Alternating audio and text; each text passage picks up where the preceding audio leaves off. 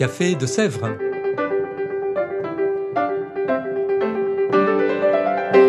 Au Café de Sèvres, on discute philosophie et théologie.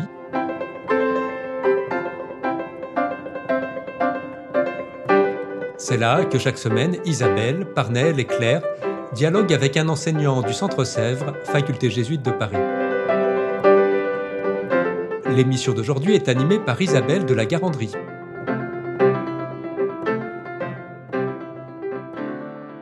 Chères auditrices, chers auditeurs, bonjour, bienvenue dans ce nouvel épisode du Café de Sèvres. Nous recevons aujourd'hui Christophe Théobald. Christophe, bonjour. Bonjour Isabelle. Christophe Théobald, vous êtes jésuite, docteur Oui. en théologie. Vous avez été expert au synode sur la synodalité lors de cette première session. Oui, en octobre dernier. Voilà, et vous venez de publier aux éditions Salvator, parmi de nombreux ouvrages, un ouvrage qui s'appelle Un nouveau concile qui ne dit pas son nom. Point d'interrogation. Le point d'interrogation a toute son importance. Et le sous-titre Le synode sur la synodalité, voie de pacification et de créativité.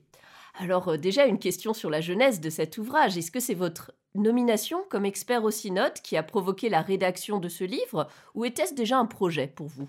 Euh, pas ce livre tel quel. J'ai été nommé à la Pentecôte 2021 dans la commission théologique du synode et je suis à partir de ce moment-là intervenu dans un certain nombre de, de groupes euh, qui m'ont interrogé sur la synodalité et progressivement j'ai compris les enjeux et je dirais la dimension impressionnante finalement de ce projet du pape François et je me suis dit il faudra peut-être aider les fidèles euh, en francophonie à mieux comprendre de quoi il s'agit. Et c'est à ce moment-là que je me suis mis à écrire cet ouvrage. Mais j'ajoute que cet ouvrage s'inscrit évidemment dans une recherche à beaucoup plus long terme sur le Concile Vatican II, ce qui explique aussi un tout petit peu le titre, je dirais, de cet ouvrage. Et je viens de sortir là le deuxième volume d'une longue étude sur la réception du Concile Vatican II, l'Église, l'Évangile et l'Église. Et donc c'est un peu aussi dans la même lignée que, que j'ai publié un nouveau concile qui ne dit pas son nom, point d'interrogation. D'accord, donc finalement, deux soucis, un souci pédagogique et un souci d'ancrage dans vos propres recherches Voilà, théologiques. tout à fait, c'est exactement cela. Alors, un concile qui ne dit pas son nom, vous évoquiez là, il y a quelques instants le concile Vatican II. Alors, concile ou synode, quelle importance? Alors que finalement, le sens des deux mots, en tout cas étymologiquement, paraît assez proche. Est-ce que c'est simplement un conflit de mots ou est-ce que ça la recouvre autre chose? Oui, euh, je dirais la réalité des deux termes est très proche, mais euh, concile vient de concilium en latin, ce qui veut dire assemblée. Et le terme synode vient du grec synhodos, ce qui veut dire marcher ensemble. Et il faut peut-être rappeler, j'aime bien faire ça, euh, que le premier nom que les chrétiens se sont eux-mêmes donnés euh, avant d'être appelés euh, chrétiens, chrétiens, c'était les gens du chemin. Et on peut rappeler ici, évidemment, l'épisode d'Emmaüs, le marché ensemble. Et le pape François aime beaucoup le terme synodos à cause, je dirais, du, marché ensemble. C'est ça, au fond, l'enjeu maintenant, je dirais, de, euh, de l'Église. Alors, j'ajoute peut-être encore deux, trois points. Euh, Dans la conscience commune, je dirais, de l'Église, des deux Églises latines, donc de l'Occident, et euh, orientale, je dirais, l'Église euh, orthodoxe, etc., il y a les conciles, ce qu'on appelle aussi les conciles œcuméniques, il y en a sept, qui sont reconnus des deux côtés à partir de, de 325. Là, on va s'approcher évidemment du 17e centenaire de ce premier concile, le concile de Nicée. Et donc, il y a une connotation œcuménique et, je dirais, universelle dans la notion de concile. Et l'Église latine a maintenu ça au deuxième millénaire euh, avec les conciles euh, en Occident, le concile de Trente, le concile de Vatican I et Vatican II. Et c'est au moment euh, où on arrive à la fin du concile Vatican II, en 1965, que Paul VI a eu l'idée, je dirais, c'est une sorte d'inspiration, de fonder, de d'instituer le synode des évêques pour continuer la collégialité. Et donc là, on est en train de célébrer le 16e synode ordinaire des évêques, de tous les évêques, de toutes les églises, euh, de l'église latine. Il faut toujours ajouter ça. C'est une sorte de conseil finalement du, du pape pour gouverner l'Église universelle. Donc un conseil du pape, on l'entend, euh, une 16e assemblée ordinaire, euh, on entend aussi le souci du, Conseil, justement, mais en proposant ce processus synodal, est-ce que le pape François, selon vous en tout cas, avait-il euh, des enjeux, des idées en tête Lesquels, même si vous n'êtes pas dans sa tête? Oui, oui, bien sûr, je ne suis pas dans sa tête, mais je dirais, il a tellement dit des choses qu'on peut quand même, je dirais, savoir plusieurs points absolument essentiels. Je dirais, il y en a trois. Euh, que, que je retiendrai pour ma part et que j'expose longuement d'ailleurs dans le livre. D'abord, je dirais, euh, au moment de la deuxième période du Concile Vatican II, euh, en 1963, quand Jean-Paul, non, quand Paul VI est arrivé, il a posé au fond la question clé au Concile Vatican II. Église, que dis-tu de toi-même? Et donc, c'est au fond cette question que le pape François reprend une soixantaine d'années après le Concile Vatican II. Église, que dis-tu de toi-même? Et là, il y a deux, deux intuitions fondamentales. La première est classique, elle vient du Concile Vatican II et a été rappelée continuellement par les, euh, par les papes, c'est-à-dire l'Église est essentiellement constitutivement missionnaire. L'Église est missionnaire. Et donc, euh, le pape François, avec Evangelii Gaudium et d'autres textes, sans cesse rappelle cela, que les chrétiens sont des disciples missionnaires. Alors, évidemment, je dirais, il faut ajouter ici, et c'est ça qu'il fait dès Evangelii Gaudium, euh, disciples missionnaires qui marchent ensemble. Et c'est là où émerge la synodalité le marcher ensemble, comment d'une certaine manière être ensemble euh, euh, missionnaire? D'où le titre finalement pour une église synodale du synode avec trois termes, euh, communion, mission et participation tous à ce marcher ensemble. Alors, la mission, évidemment, pendant le synode, il y avait les grands événements, les guerres, les, les migrations, euh, etc. Toutes ces questions étaient omniprésentes parce qu'ils font partie de la mission de l'Église, de sa présence comme Église, c'est constitutive ensemble euh, dans la, sur la planète, je dirais à l'heure euh, actuelle. Et à l'arrière-plan, et je pense que ça c'est la toute première intuition et fondamentale du pape François, c'est l'égalité baptismale entre tous les chrétiens D'où aussi l'intérêt œcuménique, je dirais, de, ce synode, avec la présence des délégués fraternels, comme un peu avant d'ailleurs dans les synodes, et surtout euh, la liturgie Together, euh, la grande liturgie œcuménique qui a commencé, euh, avec laquelle a commencé le synode le 29 septembre dernier. Voilà, je dirais, une première intuition L'Église, que dis-tu de toi-même euh, aujourd'hui? Une Église missionnaire et où on marche ensemble. Et ça, évidemment, je dirais, dans une situation extrêmement conflictuelle, on aura peut-être euh, occasion d'y revenir. Alors, le deuxième, euh, la deuxième idée, je dirais, du pape François, porte sur ce qu'on pourrait appeler l'architecture de l'Église. Et il y a une sorte de d'émergence de, des niveaux intermédiaires. On pourrait presque dire, parler ici un peu en termes de pâte feuilletée. Il y a les églises locales, euh, il y a les églises nationales avec les conférences épiscopales, il y a les églises continentales et finalement il y a l'église tout entière qui est entièrement présente dans chacune de nos églises euh, locales, comme dit Lumen Gentium. Et depuis 1959, notamment en Amérique latine, émergent au fond, je dirais, des unités culturelles, socioculturelles, comme disait le, Concile, et qui sont nos continents.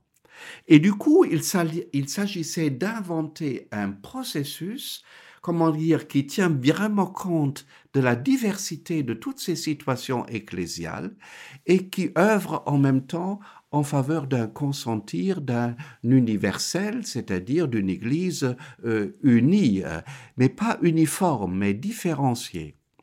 Et donc c'est au fond la deuxième intuition du pape François de donner corps à ce processus en disant un synode, c'est plus seulement un événement, c'est un processus. Et donc ça commence tout en bas, dans les paroisses, dans les, euh, dans les diocèses, Ensuite, au niveau national, on a eu ça en 2022. Ensuite, les assemblées, les sept assemblées continentales, euh, incroyables quand même, en même temps quasiment, en février 23. Et finalement, la première session euh, du synode, j'ai dit, des évêques. Et j'ai dit du synode des évêques, mais il faut bien ajouter, pour avoir une mémoire un peu de l'ensemble du processus, le pape a demandé qu'on y intègre aussi euh, euh, des non-évêques. Et surtout pour la première fois des femmes, très présentes pendant ce synode, là au mois d'octobre. Alors on pourrait dire c'est un petit pourcentage seulement. Euh, j'ai fait un peu le comptage, comme tout le monde, 54 femmes, tout à fait remarquables, sur 346 votants euh, à la fin. Pas beaucoup. Mais en même temps, je dirais, dans le synode, on n'en parle plus de la même manière. Euh, en plus, ça s'est fait autour des petites tables. Vous avez peut-être vu des, des images, je dirais, de ça. Et donc, il y a une nouvelle manière de procéder qui a commencé.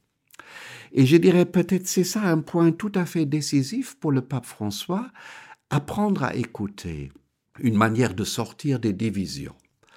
Donc, ce qu'on appelle la conversation dans l'esprit, qui dans le monde ignatien était déjà quelque chose euh, souvent pratiqué, c'est-à-dire un premier tour, on écoute, un deuxième tour, on réaffirme pas ses opinions, mais quelle est la résonance, hein, cette notion du, philosophe Bauman, etc., euh, les résonances euh, de ce qu'on a entendu, et ensuite il faut se mettre d'accord, discerner ensemble qu'est-ce qu'on va communiquer aux autres.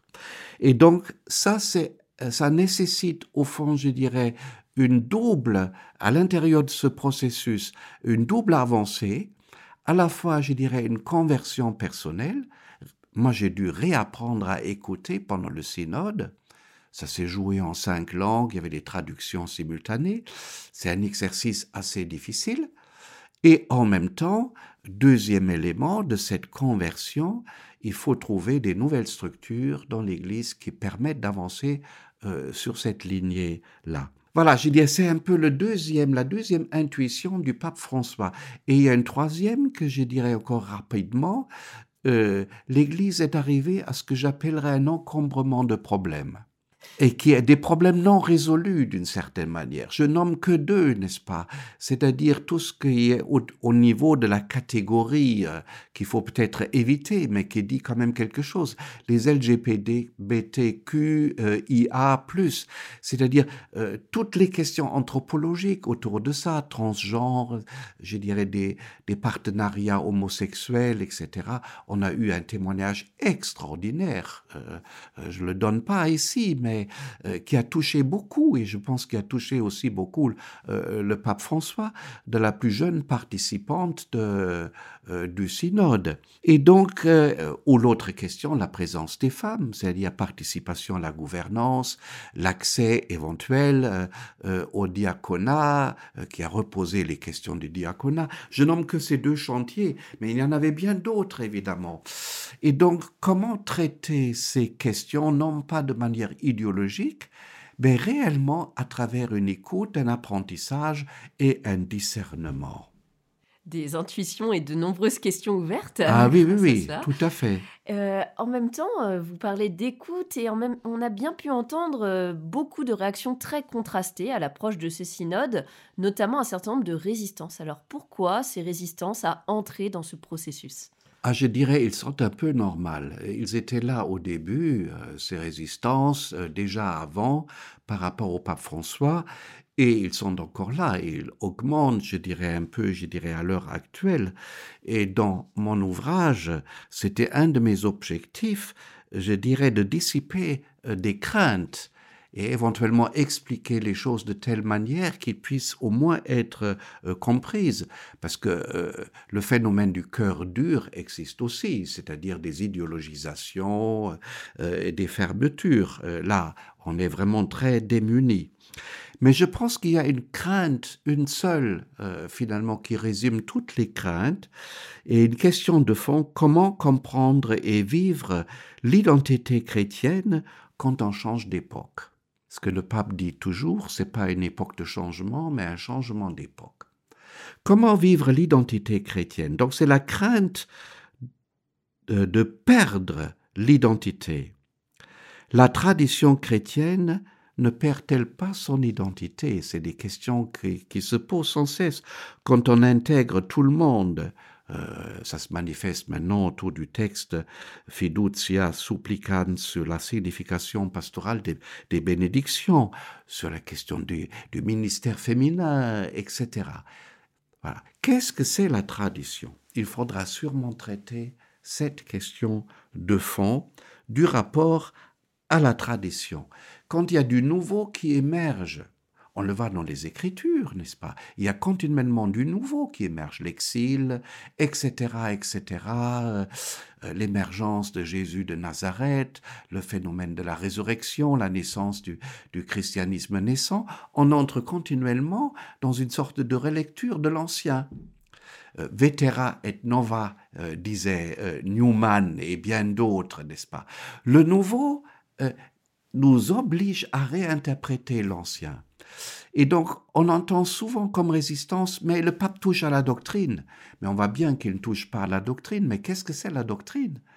C'est-à-dire, le christianisme n'est pas d'abord une doctrine, c'est une personne c'est le Christ Jésus en relation multiple euh, avec les contemporains et avec les gens ressuscités, avec les gens de toutes les époques. Et un latino-américain, un brésilien, c'est pas un français, un français n'est pas, comme on dit, un chinois. Et donc, je dirais, c'est toujours une doctrine, entre guillemets, qui doit être interprétée. J'en parle dans le dernier chapitre de, de, mon ouvrage, Une nouvelle vision de l'Église, dont l'histoire et sur notre planète est en train de se dessiner. Et je pense que quand on vit, j'ai des traversées de ce type, que les résistances sont tout à fait normales. Voilà qui est rassurant. Euh, alors, on a parlé des résistances au moment d'y entrer, et là, on a eu la première euh, session qui s'est déroulée. Alors, vous, quel point d'étape feriez-vous à l'issue de cette première session? Alors, je dirais le terme point d'étape, euh, il est parfait, parce que c'est pas plus qu'un point d'étape. Et euh, il n'y a pas de décision qui a été prise. Et pour le moment, on a donc, je dirais, à la fois la lettre au peuple de Dieu, euh, écrite par le synode, un bref texte un peu sur l'expérience, et on a surtout le rapport de synthèse pour une église synodale, etc., avec 20 chapitres. Alors je dirais ce point de départ, d'étape, et ça pour moi c'est un acquis, pour le moment, un double acquis. Premièrement, je dirais, euh, il y a une manière de procéder, je le disais déjà, qui est en train de prendre forme. Une bonne pratique, de bonnes pratiques. Donc, une manière d'écouter et de parler librement.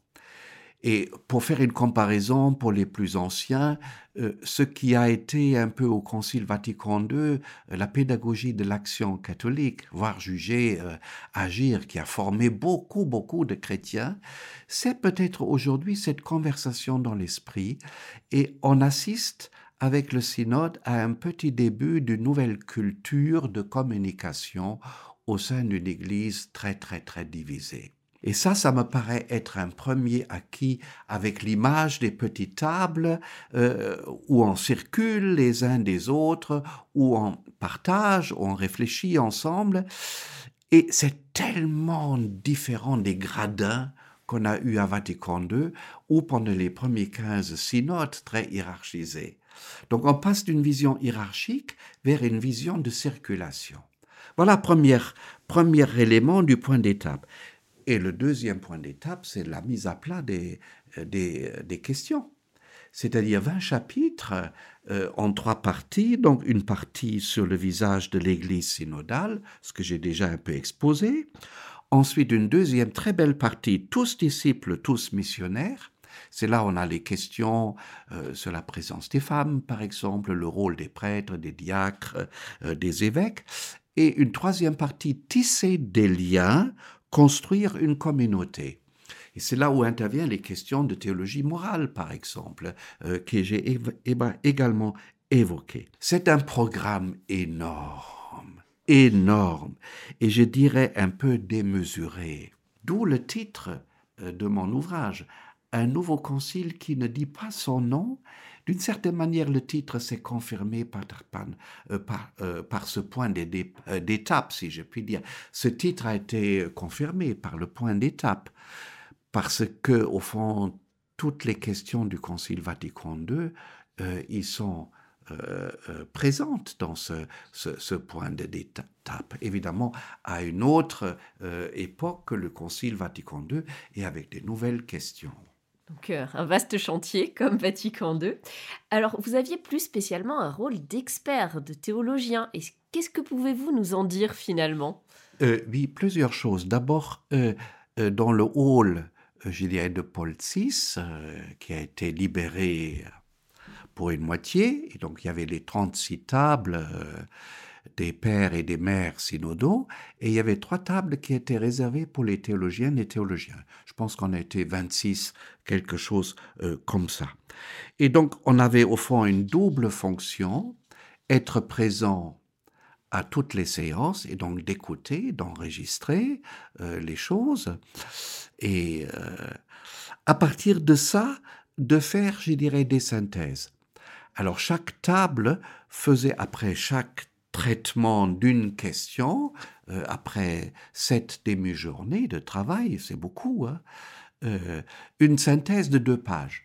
Et donc on avait les 36 fois deux pages dans plusieurs langues, dans cinq langues, et donc on s'est regroupé dans des petits groupes linguistiques, et on a retravaillé tout ça. À partir de ça, on a fait des synthèses et ces synthèses ont servi finalement au document final. Donc il y avait à la fois une sorte de, une expérience d'écoute, d'organisation des choses autour de trois questions finalement.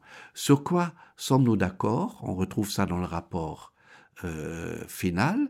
Sur quoi les pères et mères synodaux sont-ils d'accord? Avec aussi les divergences. Quelles sont les questions qu'il faut approfondir? Donc, on ressortait à peu près 70 questions. Et quelles sont les propositions concrètes pour la suite qui sont faites? Voilà le travail, je dirais, essentiel. Peut-être avec une limite, je signale quand même, et comment dire, qui a été beaucoup discuté aussi euh, ensuite dans la presse, c'est-à-dire nous, les théologiennes, théologiens, on n'a pas participé euh, aux délibérations. Même si ça a été demandé, euh, ça ne nous a pas été accordé, peut-être avec une crainte que le théologien, théologienne influence euh, le discernement autour de la table ronde. Alors ça est évidemment très symptomatique de la place de la théologie euh, assez conflictuelle depuis Vatican II. Euh, à la fois, on a peur de la théologie et en même temps, on est fasciné par la théologie, on en a besoin. Et donc, du coup, il y a une sorte de limite quand même dans l'ensemble qui vient du fait que je ne suis pas sûr que l'Assemblée ait réellement pris euh, conscience de la nouveauté, parce que pour prendre conscience sereinement de la nouveauté comme à Vatican II, il faut refaire l'histoire. Il faut refaire l'histoire et situer une assemblée dans l'histoire. Et dans le document de synthèse, quasiment aucun texte euh, du passé est cité. Un tout petit peu, une seule fois, de manière explicite, Lumen Gentium. Alors, il y a beaucoup d'autres textes qui sont présents implicitement.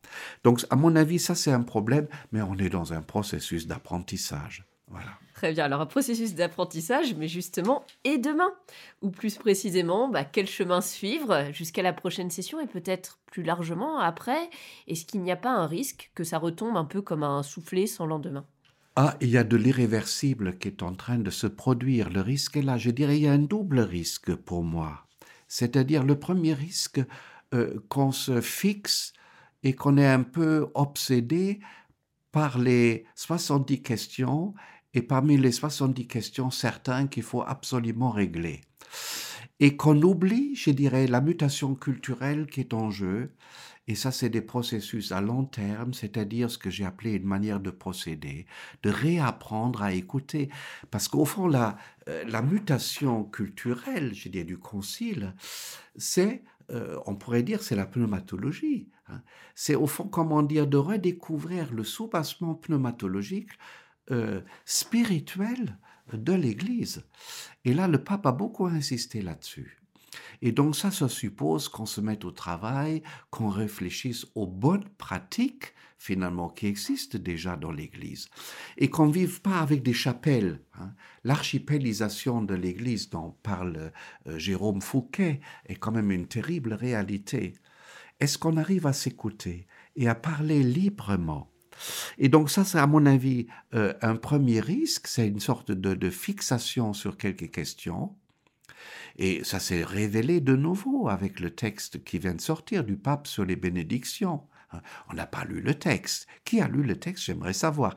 On s'est tout de suite fixé sur le troisième chapitre, la bénédiction des partenariats homosexuels. Bon.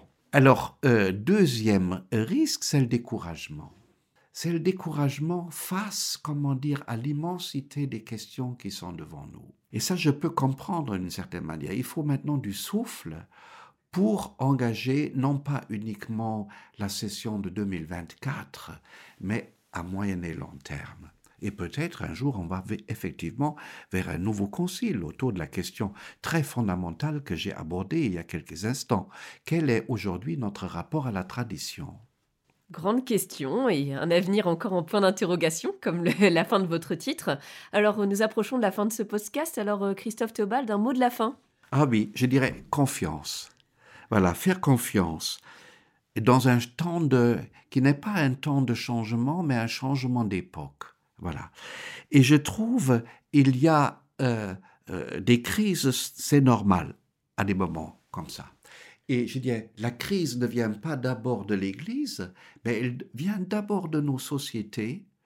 Euh, cette mutation culturelle que je n'ai pas analysée ici, hein, mais qui est quand même assez fondamentale à l'heure actuelle, euh, avec la question de la fraternité que le pape pose et avec la question de la transition euh, écologique. Que va devenir notre planète? Et je dirais, ce qui nous menace, c'est une dangereuse normalité chrétienne.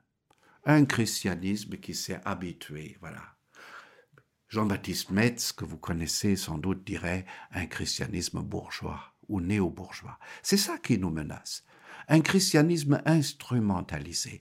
Et je dirais, le pape comme ignatien, je me suis dit ça aujourd'hui, au fond, par son processus synodal, il a mis l'Église en crise. Et on ne peut pas commencer les exercices euh, de Saint Ignace sans entrer en crise. C'est-à-dire, est-ce qu'on est réellement chrétien? Et jusqu'au bout, ça va dans notre vie. Et je dirais, c'est euh, c'est ça que j'espère. C'est-à-dire que ensemble, nous nous laissons mettre en crise sans crier, n'est-ce pas, contre ceci ou pour ceci, nous mettre en, laisser mettre en crise, que nous, ensemble, que nous traversions cette crise pour trouver peut-être dans deux, trois, quatre, cinq générations un nouvel équilibre. Et puisque je crois en la résurrection, et les chrétiens croient en la résurrection, je me dis à l'heure actuelle très souvent, dans ma génération, dans nos générations, faisons modestement ce qui est à notre mesure.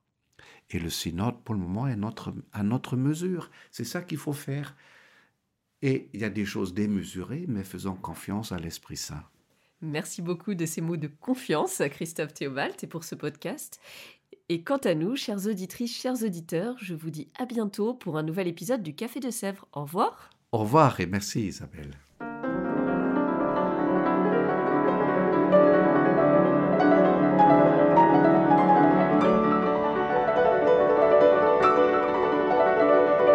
Vous écoutiez Café de Sèvres, le podcast du Centre Sèvres, Faculté jésuite de Paris en partenariat avec RCF.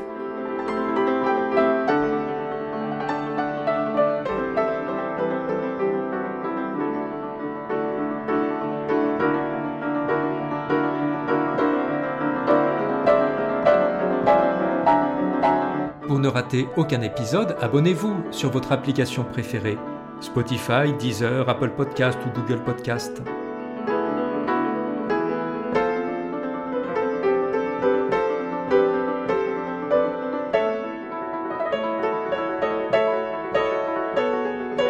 Et sur notre site internet www.centresèvres.com, découvrez l'ensemble de nos cours et conférences en philosophie et théologie.